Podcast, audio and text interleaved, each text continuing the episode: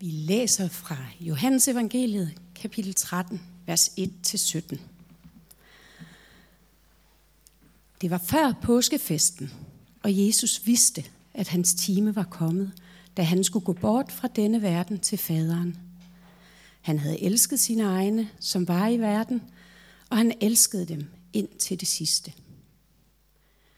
Og mens de holdt måltid, djævlen havde allerede sat sig for, at Judas, Simon Iskariots søn, skulle forråde ham, og Jesus vidste, at faderen havde lagt alt i hans hænder, og at han var udgået fra Gud og nu gik tilbage til Gud.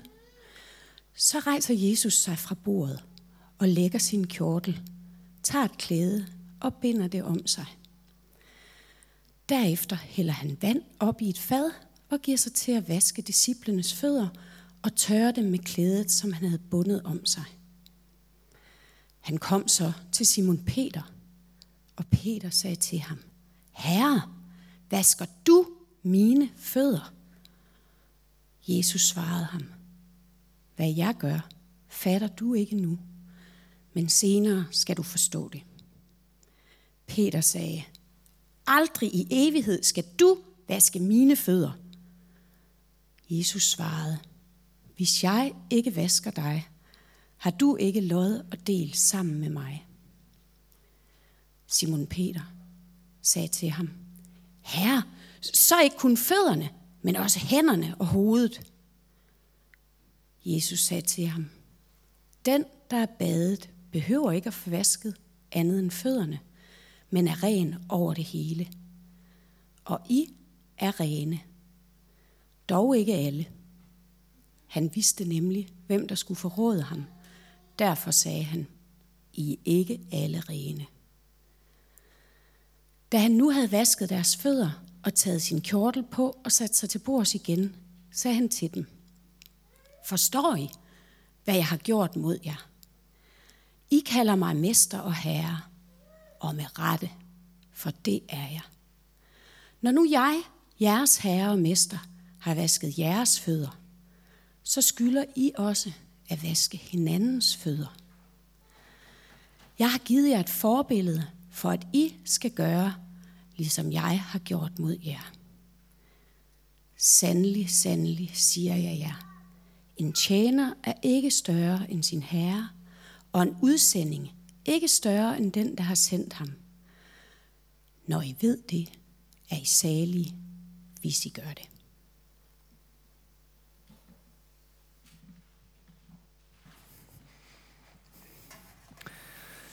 Endnu en gang uh, tak, fordi at jeg må komme her til Aalborg. Det er anden gang i mit liv, jeg er her i byen. Uh, første gang, det var på en cykeltur med Pelle og min uh, fælles ven, Christoffer, som er præst nede i Fredericia, hvor jeg bor. Uh, vi skulle op til Skagen, og så kørte vi igennem Aalborg og spiste en pizza på Jomfru Anegade. Det er sådan det, jeg kender til Aalborg. Og uh, nu er jeg så lige kommet af, af på motorvejen og kørt ind i er det industrikvarteret, som mit kendskab til Aalborg er begrænset, men jeg er glad for at være havnet lige her. Øh, I virker til at have en dejlig og åben og Jesusglad menighed. Det, øh, det nyder jeg meget lige at få et lille indblik i her. Øhm, jeg har øh, forsøgt i dag at øh, øh, gå ret tekstnært til den her tekst, fordi måske kunne I fornemme det, da, jeg, da den lige blev læst op, at det er faktisk en ret kompliceret tekst. Øh, da Pelle spurgte, om jeg ville tale om fodvaskning, så tænkte jeg, jamen det kan jeg da godt. Fodvaskning, det er Jesus vasker fødderne, hvor svært kan det lige være, og så er det så udfordrende at efterleve det.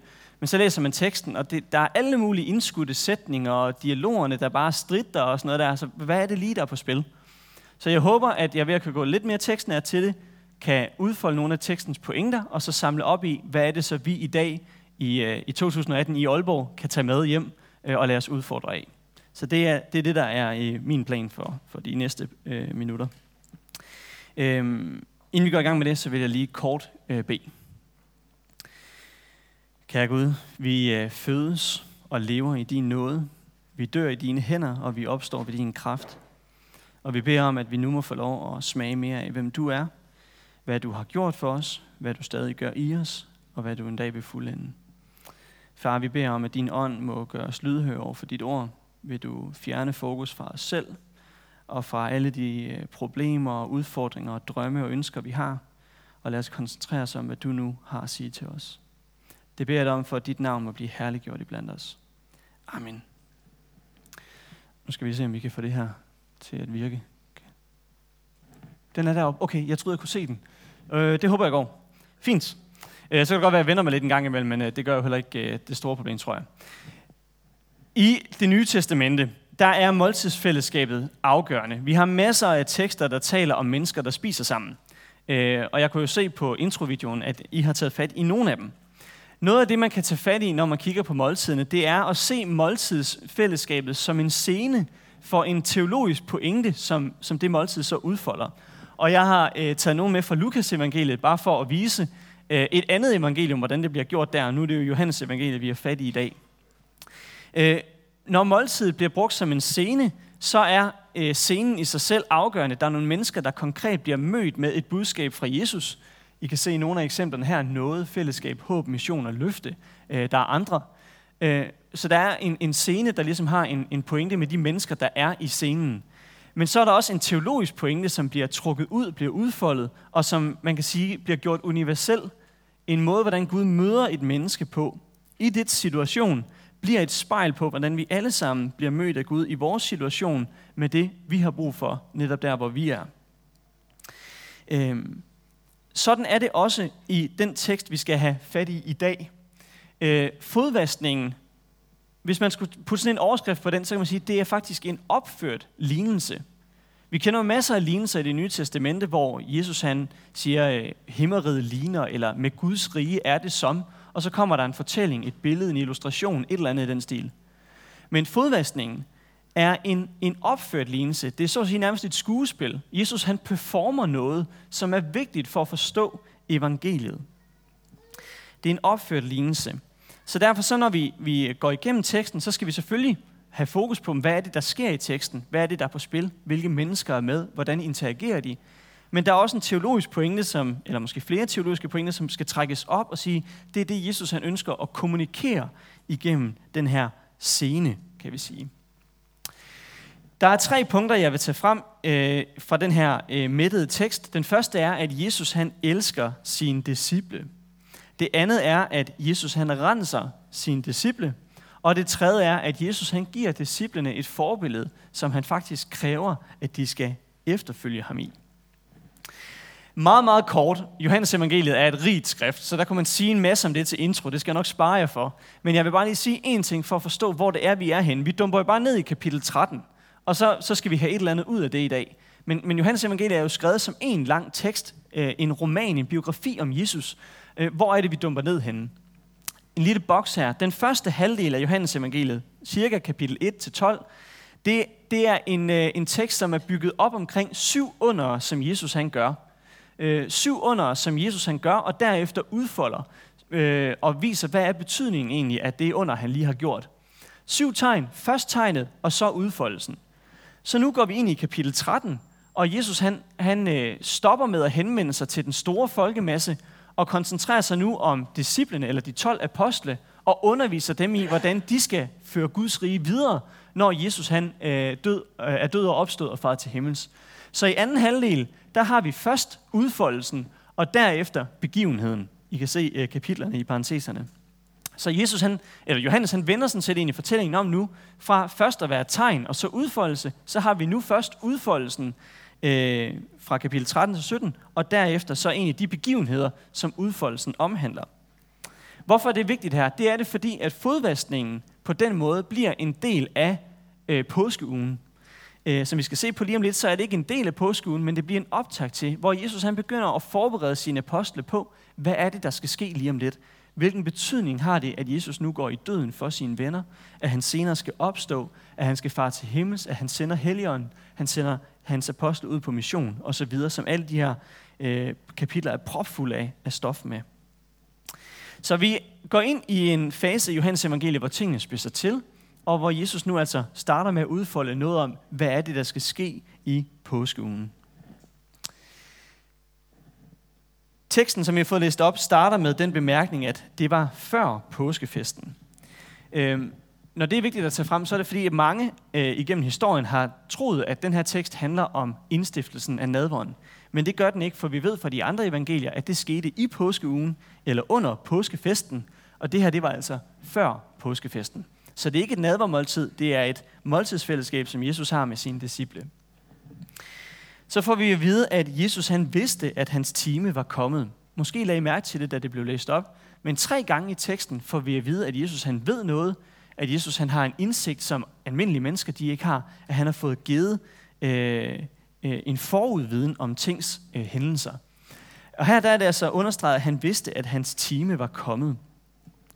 Øhm, vi ved fra, fra tidligere i evangeliet, at det der med, at timen er kommet, det henviser til korsfæstelsen, at Jesus går i døden for sine venner.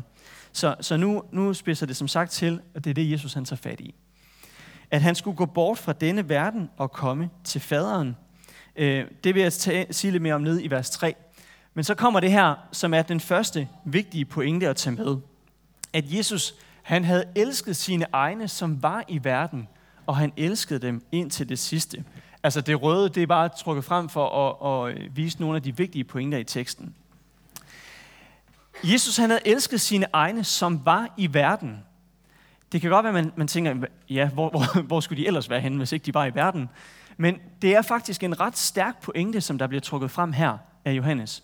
Fordi hvis man læser det, det første kapitel i Johannes evangeliet, kapitel 1, vers 11, så står der, øh, det er der, hvor, hvor Johannes han fortæller om, hvordan Jesus han bliver født, det er hans øh, fødselsberetning, så står der i vers 11, han, altså Jesus, kom til sit eget, og hans egne tog ikke imod ham. Og lige pludselig så bliver det ret intens, når man kommer om i vers 13, at den verden, som egentlig er Guds egen, som er Jesu egen, ham som har skabt verden med sit ord, han kommer til verden, og de tager ikke imod ham, men han elsker dem indtil det sidste. Guds kærlighed til os er ikke en respons på, at vi elsker Gud. Det er Gud, der elsker først. Vi ved jo også fra Johannes' første brev, den samme forfatter som Johannes evangeliet, at der står, at Gud, el- vi elsker, fordi Gud elsker os først. Og det er altså et eksempel på det her, at dem, der var i verden, dem, som ikke ville tage imod ham, dem elsker Kristus. Og nogle af dem oplever Jesu kærlighed så intenst, at det faktisk omvender dem til tro på ham som Messias. Men Guds kærlighed står altså først. Indtil det sidste, hvad dækker det over? Der er øh, nok to betydninger af det, har jeg fundet ud af, når jeg har læst kloge øh, menneskers beskrivelser. Den første, det er, indtil det sidste, det dækker over, at han elsker dem grænseløst. Altså, der er ingen, der er ingen grænser for Jesu kærlighed til de her mennesker, til, til, øh, til dem, han er iblandt. Øh, det er uden ophør. Og det andet er, at øh, det er til verdens ende. Det ved vi også fra, fra missionsbefalingen i Matteus evangeliet. Jeg er med jer alle dage ind til verdens ende.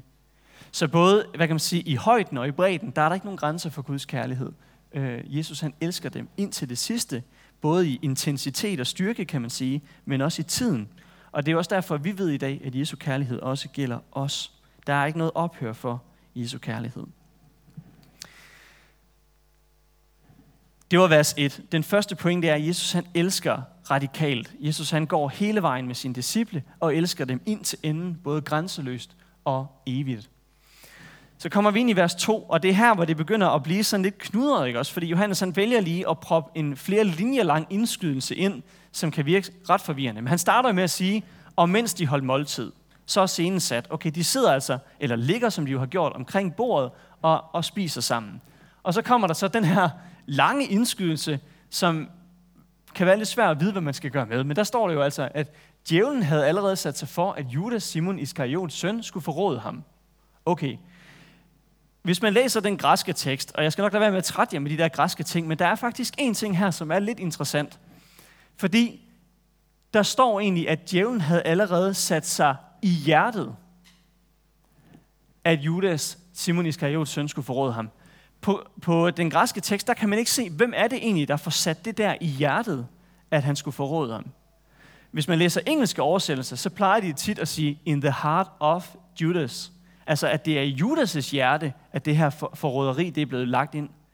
Men hvis man ser ned i vers 27 øh, i samme kapitel, så står der, og da Judas havde fået brødet, for Satan i ham, og Jesus sagde til ham, hvad du gør, gør det snart.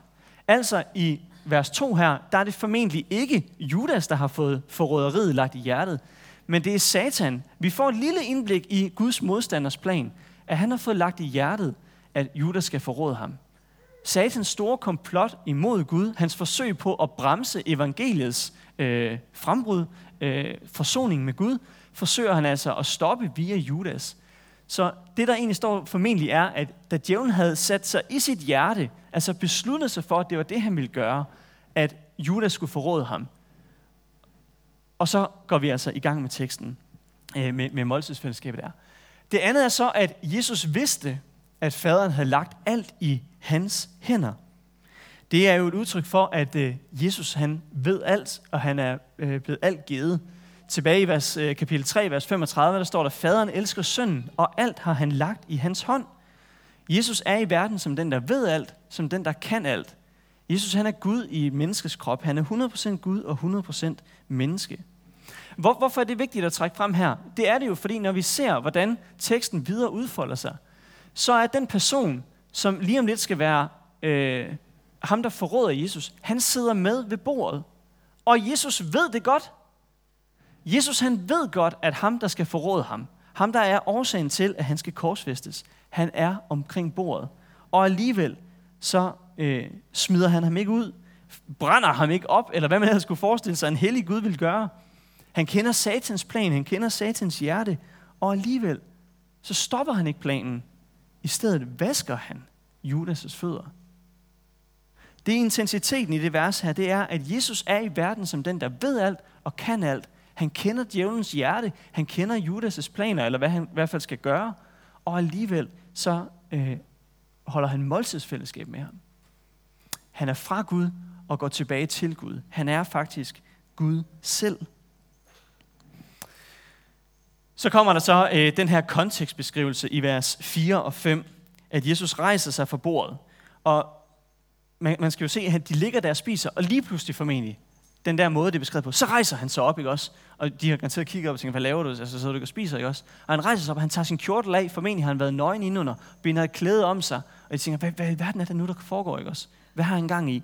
Jesus, han begynder øh, på den her øh, fodvaskning med at ydmyge sig ved at smide sit tøj at tage en tjeners øh, tøj på i stedet for. Begynder at vaske disciplenes fødder og tørre dem øh, med det der klæde. Vi har måske læst teksten mange gange. Jeg har i hvert fald læst teksten alt for mange gange til sådan rigtigt at forstå, hvor, hvor weird det er. Men det begynder at gå lidt op for mig, hvor mærkeligt det er, når, man, når jeg har læst mig til, at der er ikke én eneste anden tekst i hverken øh, jødisk eller i romersk litteratur, hvor der er en herre, der vasker fødderne på en underordnet. Ikke en. Der er ingen paralleller overhovedet i antik litteratur. Det ved jeg godt, det, det virker mærkeligt, men det svarer jo simpelthen til, at, at, øh, at, at dronning Margrethe, hun vasker mine fødder. Altså det, det giver ingen mening. Det, det er så mærkeligt. Det er alt er vendt op og ned på hovedet. Og, og øh, formentlig skal man være jøde for egentlig at forstå radikaliteten i det. Men, øh, men vi skal jo prøve at se, om vi ikke kan, kan gå ind i det. Der er, der er simpelthen noget unikt på færre her. For mig at se, når man så kobler hele teksten sammen, så er der egentlig to ting på spil. Den første, det er, altså baggrunden her fra vers 4 og 5, hvor Jesus han vasker. Det er, Jesus han er i verden som en, der vil vise et forbillede for disciplene. I Lukas evangeliet 22, øh, som er lidt en parallel tekst, der diskuterer disciplene, hvem er egentlig den største i blandt os? Hvem er den sejeste disciple? Og så siger Jesus, for hvem er størst? Den, der sidder til bords, eller den, der tjener? Er det ikke den, der sidder til bords? Og det er et retorisk spørgsmål, for jo, selvfølgelig er det den, der sidder til bords, der er den største. Og så svarer Herren selv, men jeg er iblandt jer som en, der tjener. Der begynder man jo at forstå, at Jesus han kender godt de hierarkiske mønstre, og alligevel vender han det på hovedet. Så den ene ting er, at Jesus han går ind i nogle sociale sammenhænge og vender det på hovedet. Den anden er så, hvad kan man sige, den, den, den dybere teologiske pointe i det, det der forbinder os med Gud i det, at Jesus han også er i verden som den, der tjener for vores frelses skyld. Markus 10, 45. For end ikke menneskesønnen er kommet for at lade sig tjene, selvom han med god ret kunne kræve det, men for selv at tjene og give sit liv som løsesum for mange. Jesus han er i verden for at tjene, for at vise, at Gud ydmyger sig for vores skyld, for at give os et forbillede for, hvordan vi skal leve. Men allermest for at frelse os, for at redde os ud af det problem, vi selv har skabt for os selv via vores synd. Så det er altså nu, herrenes herre og kongernes konge går på knæ og vasker fødderne på sine undersåtter. Det er det, der står i vers 4 og 5. Så kommer han så til Simon Peter, og nu er det jo sådan lidt et snapshot ind her. Simon Peter, nu kommer der navn på en af dem, der sidder omkring bordet. Han kom til, så han har formentlig været et par stykker hen, ikke også? Der er åbenbart ikke nogen, der siger noget. De er nok alle sammen lidt ude af sig selv, hvad er det egentlig lige, der foregår. Men han kommer til Simon Peter, og vi kender jo Simon Peter fra evangelierne for en, der ikke er bange for at sige sin mening. Uh, han er sådan lidt en, en bullerbasse, der bare øh, tonser derud af, og, øh, og flere gange kan vi se, at han faktisk i rette sætter Jesus, eller i hvert fald prøver på det. Og han kommer så til Simon Peter, og Peter siger til ham, tre ting. Og Jesus svarer tre gange, Herre, vasker du mine fødder? Jesus svarer ham, hvad jeg gør, fatter du ikke nu, men senere skal du forstå det. Øh, det var faktisk ret godt læst op øh, før, hvor, øh, hvor øh, du sagde, Herre, vasker du mine fødder? Med tryk på det der du-henvendelsen. Fordi når man læser øh, den græske tekst, så øh, på græsk, det er jo kasussprog, ligesom tysk. Måske har mange af jer lykkeligt glemt tysk, men det er jo kasussprog, og det betyder, at man egentlig kan bygge sin sætning op på mange forskellige måder øh, og sige det samme, fordi det kommer ind på, hvilken kasus tingene står i. Sådan er det også på græsk.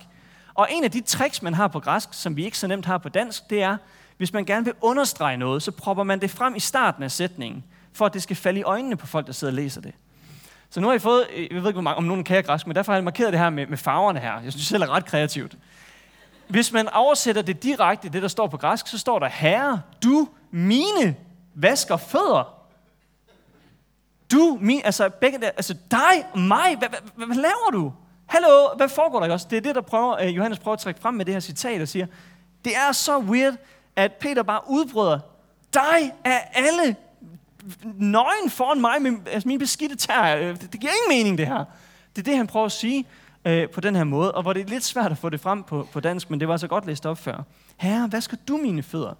Det er jo det her med, når, når, når øh, herrenes herre lige pludselig ligger der og tjener undersåtterne, så bliver det bare mærkeligt. Hvad jeg gør, fatter du ikke nu, men senere skal du forstå det. Senere, det kunne jo godt være lige om lidt, når Jesus han forklarer det, når vi kommer ned til vers 12 og frem, men formentlig er det efter opstandelsen, hvor Jesus jo siger, at Helligånden skal komme og vejlede dem i hele sandheden. Og formentlig der er der mange ting, der går op for disciplene, øh, hvordan det egentlig hang sammen. At han senere skal forstå det, det får vi jo så allerede et eksempel på i det næste. Fordi der Peter har stadig ikke fanget det. Han svarer jo, aldrig i evighed skal du vaske mine fødder. Så selvom Jesus siger, at der, han vil altså forstå det senere, så har han altså ikke helt, helt accepteret situationen endnu. Og Jesus svarer ham, hvis ikke jeg vasker dig, har du ikke lod og del sammen med mig. Det at have lod og del, det betyder, at man arver. Jesus han er den, der har fået arvet himmeriget af sin far, og det vil han gerne dele med os. Så den, der ikke har lod del med Jesus, arver heller ikke himmeriget med ham. Peter, han kan ikke acceptere, at det her det sker for Jesus. Han kan ikke acceptere, at Jesus han skal ligge der og ydmyge sig selv foran ham. Øhm, som sagt, så er det noget, vi ser, øh, før nu vil jeg ikke gå så meget ind i det, men Matthæus 16, der i rette sætter Peter ham efter, at Jesus han fortæller ham, at han skal korsfæstes så siger, sådan må det aldrig gå der. Og i Johannes 18, hvor Jesus han bliver taget til fange i Gethsemane, der trækker Peter bare et svær og hugger øret af en soldat. Øh, jeg ved ikke sådan helt, hvor, hvor god han har været med sværet, om det har været meningen, han skulle ramme øret, men det er i hvert fald øret, han ramte. Øh, og igen, fordi han bare ikke kunne forstå, at det her det var det, der var planen. Øh, Peter han er øh, formentlig repræsentant for hele gruppen, deres forvirring over, hvad det er, der foregår omkring dem, når Jesus han øh, ligger der og ydmyger sig. Det tredje, øh, den, den tredje øh, respons, som Peter han så giver, det er, at okay, hvis det så er det her, der skal ske, så vask ikke bare mine fødder, men vask mig på hele min krop. Fordi hvis det er så afgørende, at jeg bliver vasket af dig, så må du ikke lade noget øh, være, være fri for det. Og så siger Jesus det der lidt kryptiske. Den, der er badet, behøver ikke at få vasket andet end fødderne, men er ren over det hele. Han behøver ikke at få vasket andet end fødderne. Det, vi skal, jeg tror, vi skal tage det her som en metafor og sige, okay, hvad er det for en sammenhæng, vi er inde i? Vi er jo ved et måltid, hvor disciplene formentlig har gået i bad, inden de gik derhen. Ligesom når man øh, skal til fest i dag, så går man i bad, og så tager man hen til festen. Og derfor så fungerer det på den måde, at de er rene, men når de så har vandret hen ad de støvede veje, så har de beskidte fødder. Og derfor så fik man vasket sine fødder lige når man ankom af en tjener. Og så var man jo ren over det hele, fordi kroppen var, havde man jo vasket hjemmefra. Øh, metaforen for det er jo, at når man er døbt og er kommet til tro på Jesus og er blevet renset og genfødt ved troen på Jesus, så er man ren. Så lever man i nåden hos Gud. Og så kan man falde i synd og synde, men man behøver ikke at blive omvendt igen. Man er inde i Guds nådes rum, og det er derinde, man lever. Det er derinde, man synder og bliver tilgivet. En kristen falder ikke ind og ud af nåden, hver gang det synder, og så må det tilbage igen.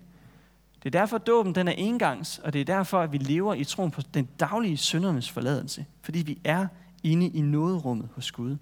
Den, der er ren, kan nøjes med at få vasket fødderne, for han er ren over det hele. Men han har stadigvæk brug for at få vasket sine fødder, billedligt talt, eller få tilgivet sin daglige synd hos Gud. Nogle af teksterne i Bibelen, der taler om det her, synes jeg ligger meget godt op til det. Øhm, behovet for, at man så også erkender, at man har de her beskidte fødder, har vi for eksempel i salme 51, hvor David er blevet grebet i hår med Bathsheba. Øh, han har været, øh, han har været øh, øh, utro med hende, og så, øh, så siger han til Gud, vask mig fuldstændig ren for skyld, rens mig for synd, rens mig med isop for synd, vask mig videre end sne. Det at forvaske sine fødder er at komme til Gud og bede om at blive renset. Og så står der i Johannes' første brev, øh, men hvis vi vandrer i lyset, ligesom han er i lyset, har vi fællesskab med hinanden, og Jesu, hans søns blod, renser os for al synd. Vi vandrer i lyset. Vi er rene over det hele. Og derinde, der renser Jesus, øh, Jesu blod os for al synd og al uretfærdighed. Jeg tror, det er det, der ligger i vers 9, det der lidt kryptiske, øh, vers 9 og 10, det lidt kryptiske, at Peter behøver ikke at blive badet med hele kroppen, men kan fornøjes med at blive renset for det, der i dag er imellem ham og Gud. Så kommer den der regibemærkning om Judas. Han vidste nemlig, hvem der skulle forråde ham. Derfor sagde han, I er ikke alle rene. Det har jeg sagt lidt om. Så kommer vi så til den anden, øh, den anden del af teksten her. Fordi nu her, der handlede det om, om renselse, det handlede om fællesskab. Det var Simon Peter og Jesus, der havde en dialog med hinanden. Men fra vers 12 til 17, der er det så, at Jesus han går ind i det, vi tænker på, når vi tænker på fodvaskningen. Nemlig, Jesus han gør noget som et forbillede for disciplene. Igen er der understreget her med, at han nu har vasket deres fødder. Det er mærkeligt, det der foregår her. Og har taget sin kjortel på igen. Og sat sig til bordet, eller lagt sig ved bordet. Så spørger han dem, forstår I, hvad jeg har gjort mod jer? Og det gør de jo ikke. I kalder mig mester og herre, og med rette, for det er jeg. Når nu jeg, jeres herre og mester, har vasket jeres fødder, så skylder I også at vaske hinandens fødder. Jeg har givet jer et forbillede, for at I skal gøre, ligesom jeg har gjort mod jer. Øhm, jeg synes på en eller anden måde, at den tekst, den, den taler så umiddelbart til mig, at det er svært at finde på, hvordan man skal supplere den. Øhm, billedet er så stærkt, at Gud selv ydmyger sig foran disciplene og siger, nu har jeg givet jer et forbillede, gør det samme. Det, det er svært. Hvordan, skal man, hvordan skal man tale det stærkere frem? Og på en eller anden måde, så er det, så er det teksten selv, der må, der må tale det ind i vores hjerter og sige, øh, og kalde os til at, at leve det her ud. Men i hvert fald, så tror jeg, at øh, det her det er en foregribelse af den pointe, Jesus han har meget sådan markant, prægnant sagt, øh, eller som han kommer til lige om lidt i vers 34 og 35. Et nyt bud giver jeg jer. I skal elske hinanden. Som jeg har elsket jer, skal også I elske hinanden. Deraf kan alle vide, at I er mine disciple, hvis I har kærlighed til hinanden. Det er stærke ord. I skal elske hinanden, som jeg har elsket jer. Der er altså arbejdsbeskrivelse nok til et helt liv for de fleste af os. Øh, men det skal blive kendt af mennesker, at vi er den øh, forsamling af folk, som spejler Guds kærlighed til hinanden. Fordi jeg har fået alt tilgivet hos Gud, tilgiver jeg alt hos mit medmenneske. Fordi jeg har fået lov at være den, jeg er hos Gud, giver jeg mennesker lov til at være dem, de er hos mig og så videre og så videre. Udfordringen er så radikal, at Jesus kalder os til ikke bare at gå efter ham, men til at ligne ham. Pointen er jo, at disciplene, de skal være klar til at gøre selv de mest ydmygende opgaver for andre. Der var ikke noget mere ydmygende på den her tid, end at vaske fødderne på andre. Det svarer til at tørre røv på hinanden i dag. Altså det er så mærkeligt, det er. Og det er det Gud, han gør på apostlerne. Og vi skal ikke strække billedet alt for langt. I skal ikke forestille jer for meget. Men det er altså det, der sker, og det er det, er det vi bliver kaldet ind i, det her ydmygende arbejde. der er ikke noget, der, der... Vi kan ikke gå langt nok for hinanden. Jeg ved godt, at øh, så kan man stille alle mulige nuancer op og sige, at vi skal ikke være naive, og vi skal passe på os selv, og det, det, det. Og det er rigtigt nok. Men lige i dag, synes jeg, at vi bare skal lade den stå knivskarp som en udfordring. Du kan ikke gå langt nok, for Jesus gik hele vejen for dig, og han kalder dig til at gå efter ham. Vi skal tjene andre, fordi vi elsker Jesus, og vi skal elske andre, fordi vi elsker Jesus. Det er det, Jesus kalder os til i teksten her. Så siger han til dem, sandelig, sandelig, siger jeg jer.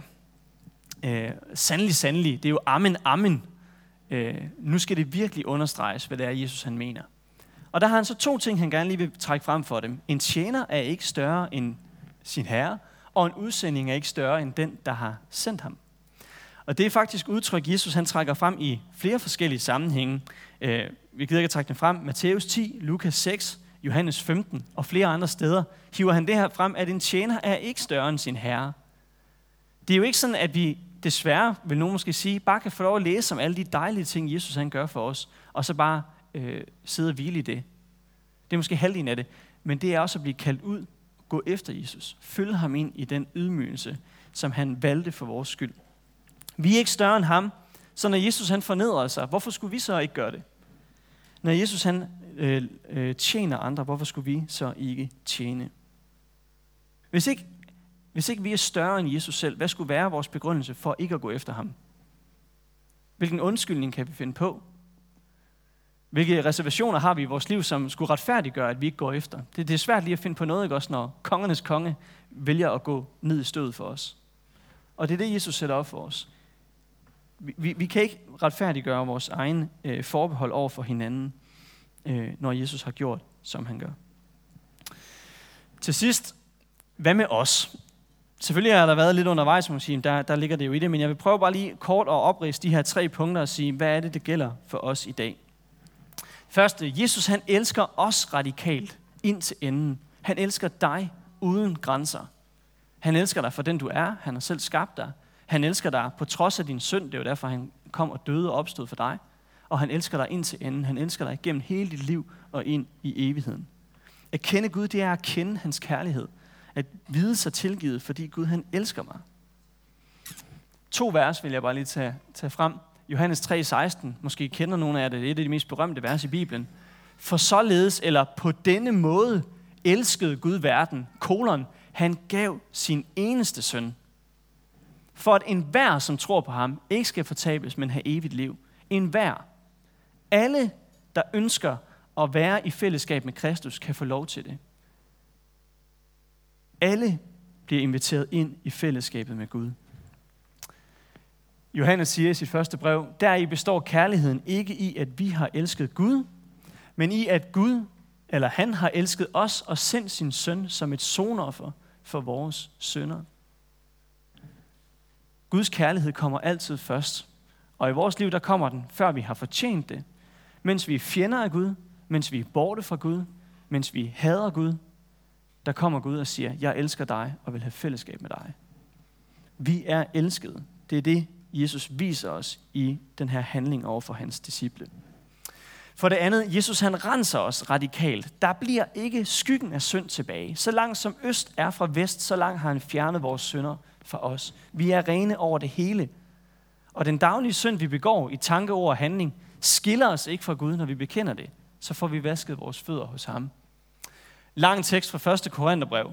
Men jeg vil ikke læse det hele op, men det, Paulus han siger, det er, han nævner en masse mennesker, som ikke kan arve Guds rige. Men ikke fordi, at det i sig selv, det de gør, adskiller dem fra Gud. Men det er fordi, de ikke er blevet vasket rene.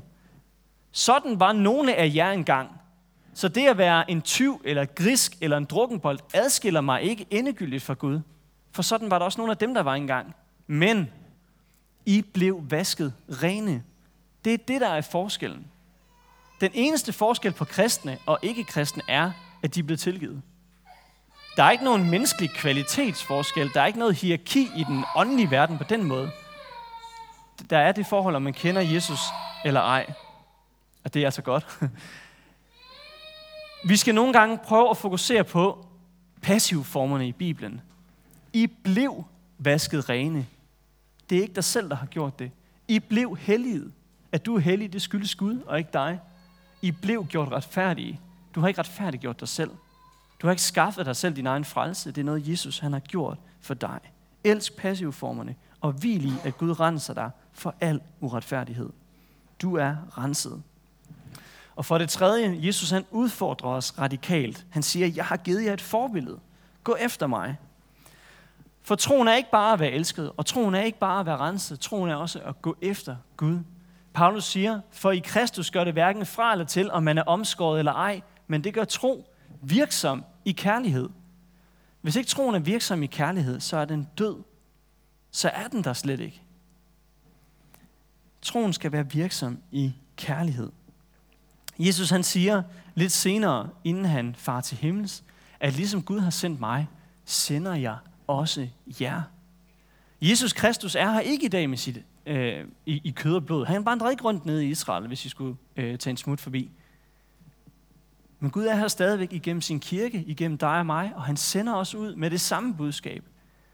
At der er noget at få hos Gud, at Guds kærlighed den er ud over alle grænser, og det evige liv hos Gud er en mulighed, for Jesus har banet vejen ind til det. Og for det tredje, som så er måske den mere mellemmenneskelige, også her i menigheden, Paulus siger, gør intet af selviskhed og heller ikke af indbælskhed, men sæt i ydmyghed de andre højere end jer selv. Hvis bare nogen af jer ligner mig, så er det her ret udfordrende. Sæt i ydmyghed de andre højere end dig selv. Hvilke praktiske konsekvenser får det i dit liv? Det må du selv sidde og reflektere over.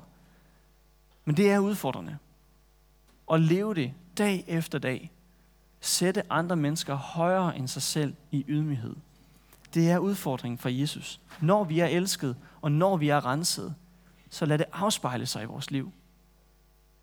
At folk kan se på os, at vi rent faktisk har mødt øh, nåden hos Gud. Ja. Elsket, renset og udfordret. Det er de ting, jeg gerne vil give jer med jer. Jeg håber, at, at I vil vandre i det. Jeg synes, det er mærkeligt, at jeg ikke får lov til at vandre med det. Jeg tager hjem til Fredericia igen, og så må I jo bare leve jeres eget liv. Men jeg håber, at I virkelig kan få lov at opleve, at ånden virker det her i jer. At I hviler i nåden, og at I lærer kalde ud i radikal tro på baggrund af det. Lad os uh, takke og bede Gud om, at han må give os det. Jesus, tak fordi du er kongernes konge. Og tak fordi du ikke bare blev i himlen og lod dig hylde af engle, men kom til jorden for at købe dig selv et folk af mennesker, der, er, der var fortabte, men er blevet fundet af dig. Jesus, tak fordi vi kan få lov at opleve, at alt, hvad vi har gjort forkert i tanke og ord og handling, bliver tilgivet hos dig, fordi dit blod renser for al uretfærdighed.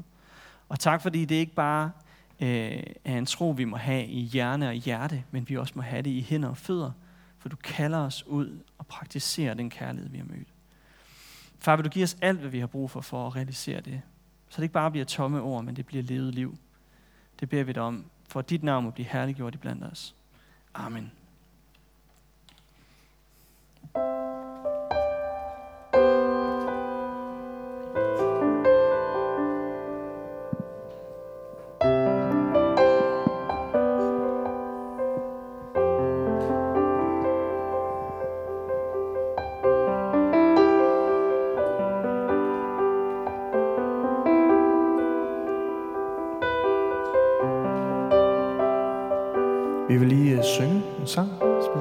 Som øh, vi gerne vil gøre for at øh, give dig mulighed for lige at være i det her lidt.